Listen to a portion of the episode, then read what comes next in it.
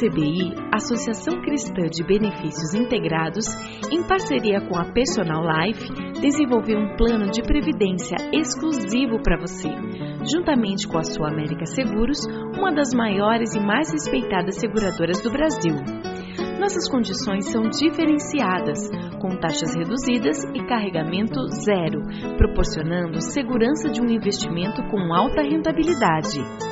Entre em contato e solicite uma simulação pelo site www.acbi.com.br ou pelo telefone 3264 6711. Atenção, você que tem um veículo financiado. Você não aguenta mais os juros abusivos na parcela do seu carro ou caminhão? Com a Defesa Consultoria, você pode reduzir sua parcela. A Defesa Consultoria é uma empresa cristã e trabalha com transparência para ajudá-lo a reduzir suas parcelas. Portanto, não perca mais dinheiro. Procure a Defesa Consultoria do Passeio Público na Avenida Cândido de Abreu, 526, 12º andar ou pelo telefone 3085-5685. Temos um presente para você. O cálculo é inteiramente gratuito. Agende um horário pelo telefone e saiba quanto você poderá reduzir no valor da parcela de seu financiamento. Defesa Consultoria, a maior empresa de renegociação do Paraná.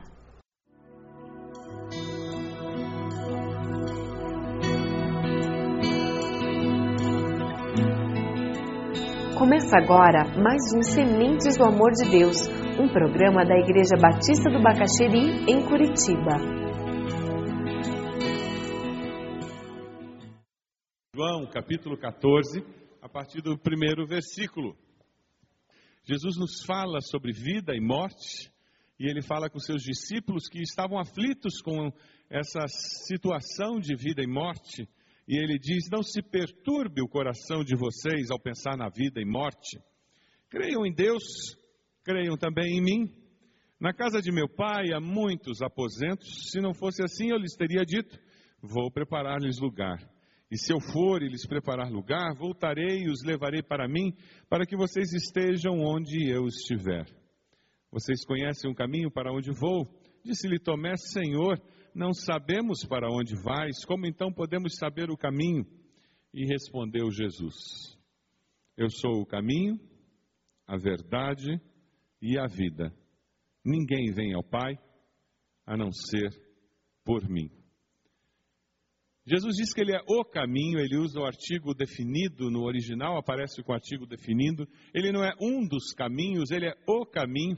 Se você já se perdeu numa, no interior, em lugar onde tem várias estradas de terra, você sabe a dificuldade de se achar se você não sabe o caminho direito. E a tendência é ir pela estrada mais batida, né? E você tenta olhar aquela estrada por onde passa mais carro e normalmente você segue por aquela estrada.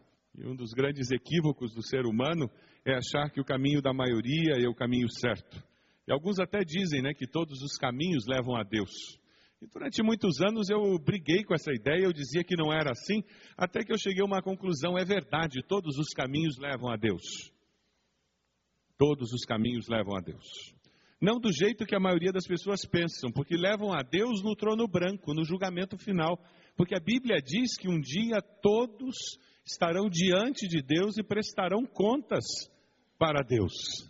Então, todos os caminhos, de uma certa forma, levam a Deus, mas não para você ir para o céu, levam a Deus para você prestar contas. Agora, o caminho que leva ao céu é esse caminho que a Bíblia fala que é Jesus. Mas esse caminho tem algumas características que nos fala que esse caminho é estreito. Vejam lá em Mateus 7, 13 e 14. Entrem pela porta estreita, pois larga é a porta e amplo o caminho que leva à perdição. E são muitos os que entram por ela. Como é estreita a porta e apertado o caminho que leva à vida, são poucos os que a encontram. O que é um caminho estreito? O que Jesus está falando é sobre o preço do discipulado. Muitas pessoas querem ir para o céu, mas não querem pagar o preço de ser discípulo. E a única maneira de eu ser alguém que caminha pelo caminho de Jesus é ser discípulo dele. Lá em Mateus 16, 24, Jesus nos fala sobre o preço do discipulado. Então, Jesus disse aos seus discípulos: Se alguém quiser acompanhar-me, negue-se a si mesmo, tome a sua cruz e siga-me. Ser discípulo de Jesus é negar-se a si mesmo, é assumir um compromisso de vida com Ele, é deixar a autossuficiência e assumir uma postura de seguidor. Por isso que o caminho é estreito. É aquela pessoa que busca o Deus da bênção e não a bênção de Deus. Andar pelo caminho estreito é escolher o que é correto e não o que é conveniente. Seguir pelo caminho estreito é fazer a escolha certa e não a escolha que me interessa simplesmente. Nem todos estão dispostos a caminhar por esse caminho. É por isso que naquele dia muitos dirão: Senhor, eu fui teu discípulo. E vão ouvir com surpresa de Jesus: Quem é você? Eu não te conheço, nunca te vi. Porque eles eram religiosos apenas nunca andaram pelo caminho que é Jesus, nunca se tornaram discípulos. Esse caminho é único, porque só Jesus é mediador, e esse caminho é um caminho que envolve arrependimento. E é aqui que nós encontramos a grande diferença entre religiosidade aparente e cristianismo verdadeiro. Segundo Pedro 3:9, o Senhor não demore em cumprir a sua promessa, como julgam alguns. Ao contrário, ele é paciente com vocês, não querendo que ninguém pereça, mas que todos cheguem ao arrependimento. A demora da volta de Jesus está vinculada ao fato de que Deus, como Pai, tem um desejo de que todos cheguem ao arrependimento e que todos consigam chegar ao céu. Porém, Ele respeita aqueles que escolhem viver longe dele porque ele nos deu livre-arbítrio. A Bíblia diz que Deus preparou o céu para o ser humano e o inferno para o diabo e para os seus demônios. Porém, quando nessa vida eu escolho viver longe de Deus, eu escolho viver longe do céu. E naturalmente eu vou passar a eternidade junto daqueles que eu escolhi. Arrependimento é essencial na vida cristã. Quando nós temos Jesus como caminho na nossa vida, nós nos preocupamos em ensinar arrependimento para os nossos filhos, porque nós queremos que eles caminhem num caminho da vida justa. Nós gastamos tempo conversando com eles, disciplinando os nossos filhos. Os seus filhos, eles aprendem sobre o caminho de Deus, sobre os caminhos de Deus nessa palavra. Eles aprendem sobre a salvação eterna e que Jesus é o caminho que nos leva ao céu. Eles aprendem sobre a necessidade de se arrepender. Quando seus filhos se arrependem, eles recebem perdão na sua casa. Quando a sua esposa se arrepende, ela recebe perdão. Quando o seu esposo se arrepende, ele recebe perdão de você. Quando alguém se arrepende e vai ao Pai Celeste, descobre que com Deus um coração arrependido nunca é desprezado. Pelo contrário, todos que se aproximam dele com o coração arrependido descobrem misericórdia, graça, favor e uma nova oportunidade.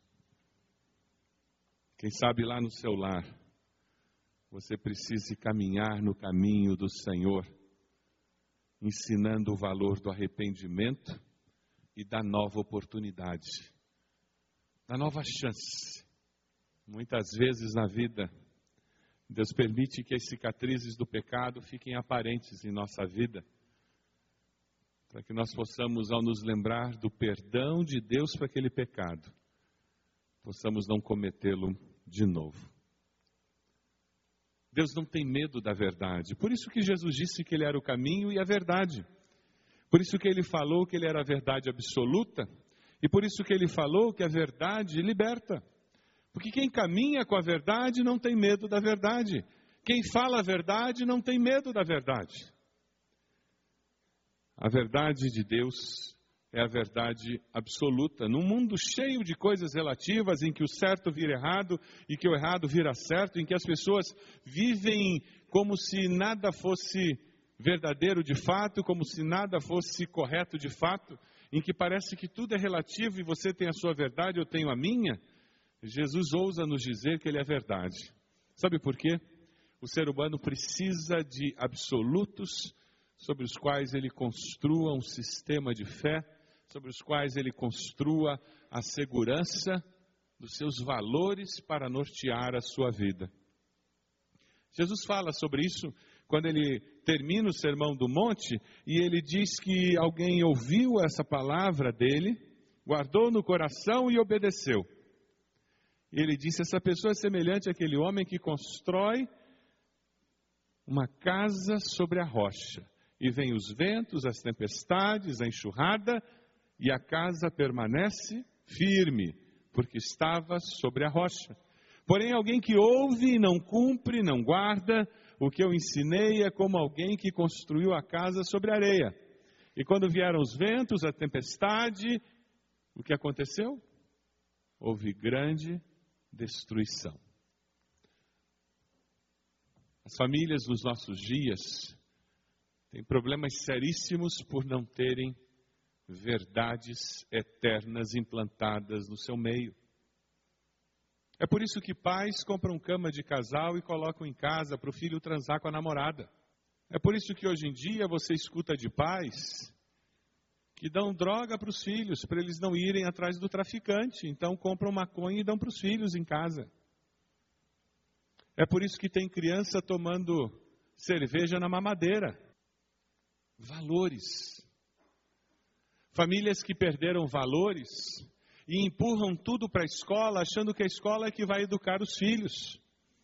A minha cunhada é professora numa escola de primeiro grau, pasmem. A mãe de um dos alunos chegou para ela e disse: Olha, se a senhora chamar a atenção do meu filho, prepare-se porque eu vou meter um processo contra a senhora na justiça.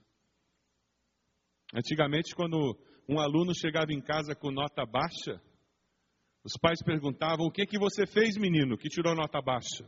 Hoje em dia, quando o aluno, a criança chega em casa com nota baixa, os pais viram para o professor e dizem: Como é que você deu essa nota para o meu filho? Valores estão invertidos. Os pais não entendem mais qual é o papel deles. Como é que estão os valores cristãos dentro da sua família? O que, que é verdade no seu lar? Quais são as verdades que você tem passado para os seus filhos? O que é certo e errado dentro da sua casa? Jesus, quando diz que Ele é a verdade, Ele fala que Ele é a verdade eterna. O mesmo hoje, ontem e amanhã. Quando Ele diz que Ele é a verdade, Ele diz que Ele é a verdade que liberta. Porque quem conhece a verdade vive uma vida com liberdade. Jesus diz que Ele é o caminho, Jesus diz que Ele é a verdade, Jesus diz que Ele é a vida. Quando ele fala que ele é a vida, ele está falando conosco sobre uma vida cheia de significado. Nós vivemos numa sociedade que valoriza muito a vida. Eles estão valorizando hoje até vida de formiga, de pinguim, vida de tigre, de leão. Porque nós vivemos numa sociedade que retirou Deus do cenário e que colocou o ser humano no mesmo nível do restante da criação então hoje existem pessoas dispostas a morrer para preservar o tigre de Bengala, mas que são incapazes de perder um pouco do seu conforto para diminuir a mortalidade infantil no Brasil. Pessoas que estão dispostas a morrer para salvar os pinguins da Antártica e o urso polar da Antártica. Mas elas são incapazes de fazer um movimento com a mesma intensidade para resolver os problemas educacionais que existem e que faz com que nós tenhamos um problema seríssimo no Brasil de analfabetismo funcional.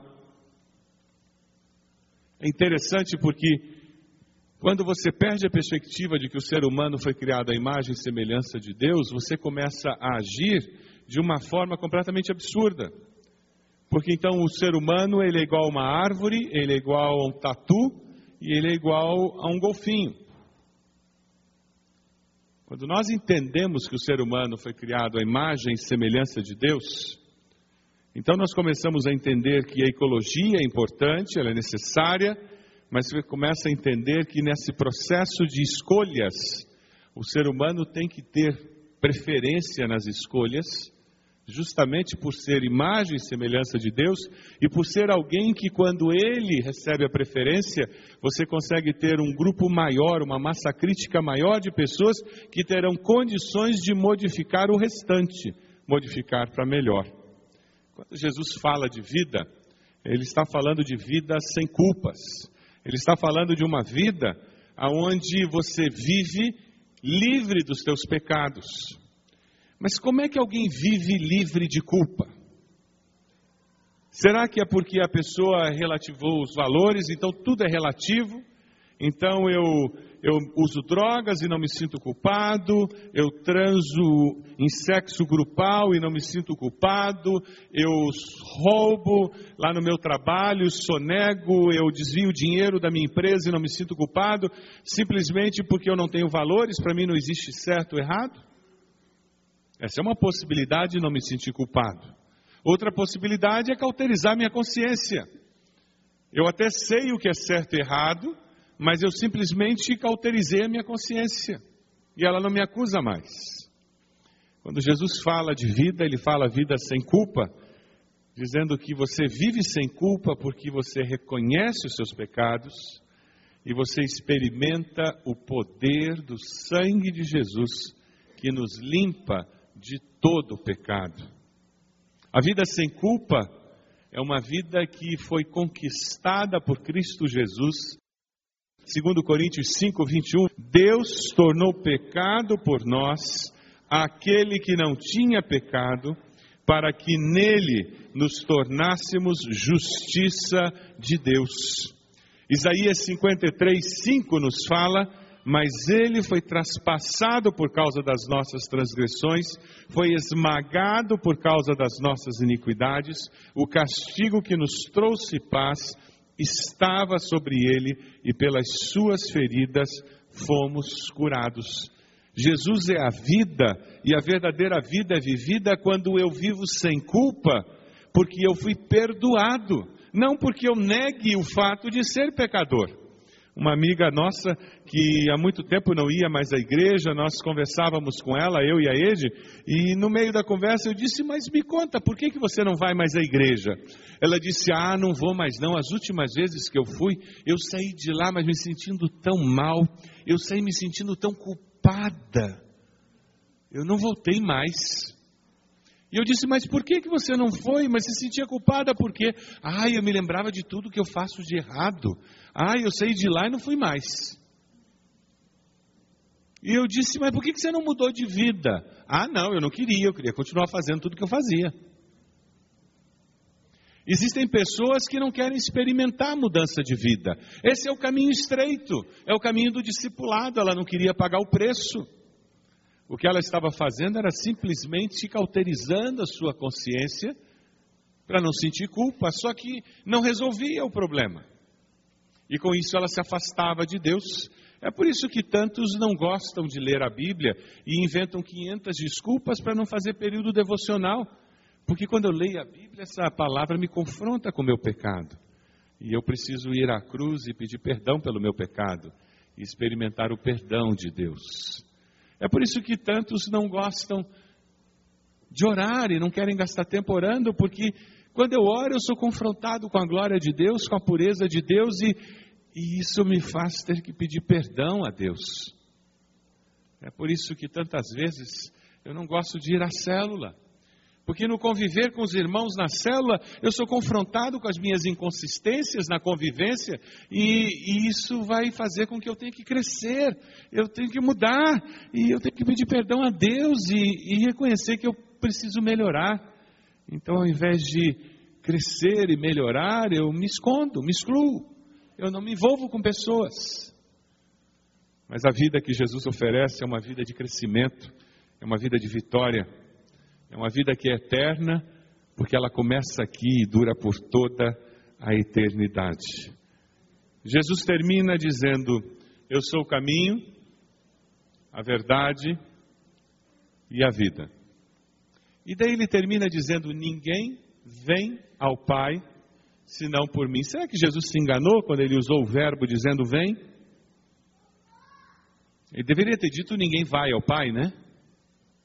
Por que, que Jesus disse ninguém vem ao Pai? Vocês lembram o que Jesus disse anteriormente? Eu e o Pai somos um? Esta é uma afirmação teológica.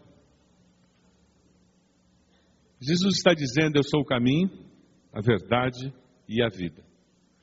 Você quer vir a Deus? Então venha até mim. Esse é o grande desafio que nós temos diante de nós. Não é ir até a igreja batista, metodista, presbiteriana, ou seja lá qual for. Não é Jesus. Porque foi ele que morreu na cruz, não foi nenhuma igreja, nenhuma instituição. O relacionamento é com ele, a vida que nós encontramos é com ele, não é com uma instituição. A verdade não é uma instituição. A verdade é uma pessoa. E essa pessoa é Jesus. Jesus nos diz: Eu sou o caminho que leva a Deus. Sem o caminho, não é possível ir. Jesus nos diz: Eu sou a verdade eterna neste mundo passageiro e instável. Sem a verdade, não é possível saber. Jesus nos diz: Eu sou a vida que tem sentido, que deve ser vivida. Sem a vida, não é possível viver.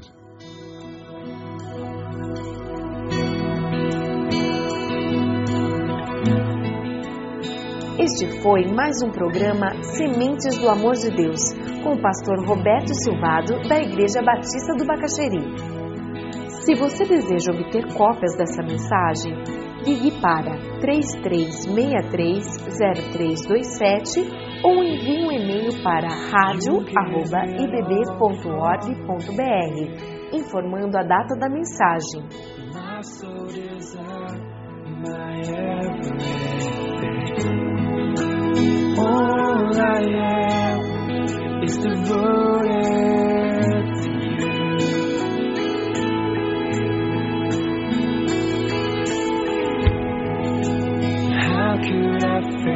To see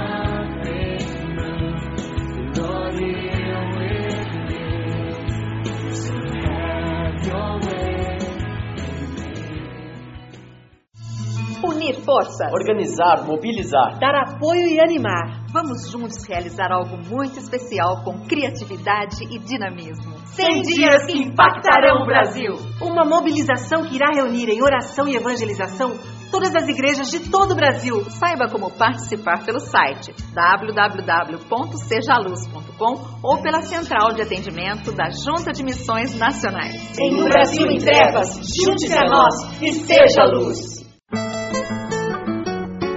A ACBI, Associação Cristã de Benefícios Integrados, em parceria com a Personal Life, desenvolveu um plano de previdência exclusivo para você, juntamente com a Sua América Seguros, uma das maiores e mais respeitadas seguradoras do Brasil. Nossas condições são diferenciadas, com taxas reduzidas e carregamento zero, proporcionando segurança de um investimento com alta rentabilidade. Entre em contato e solicite uma simulação pelo site www.acbi.com.br ou pelo telefone 3264 6711. Atenção, você que tem um veículo financiado. Você não aguenta mais os juros abusivos na parcela do seu carro ou caminhão? Com a Defesa Consultoria, você pode reduzir sua parcela. A Defesa Consultoria é uma empresa cristã e trabalha com transparência para ajudá-lo a reduzir suas parcelas. Portanto, não perca mais dinheiro. Procure a Defesa Consultoria do Passeio Público na Avenida Cândido de Abreu, 526, 12º andar ou pelo telefone 3085-5685. Temos um presente para você. O cálculo é inteiramente gratuito. Agende um horário pelo telefone e saiba quanto você poderá reduzir no valor da parcela de seu financiamento. Defesa Consultoria, a maior empresa de renegociação do Paraná.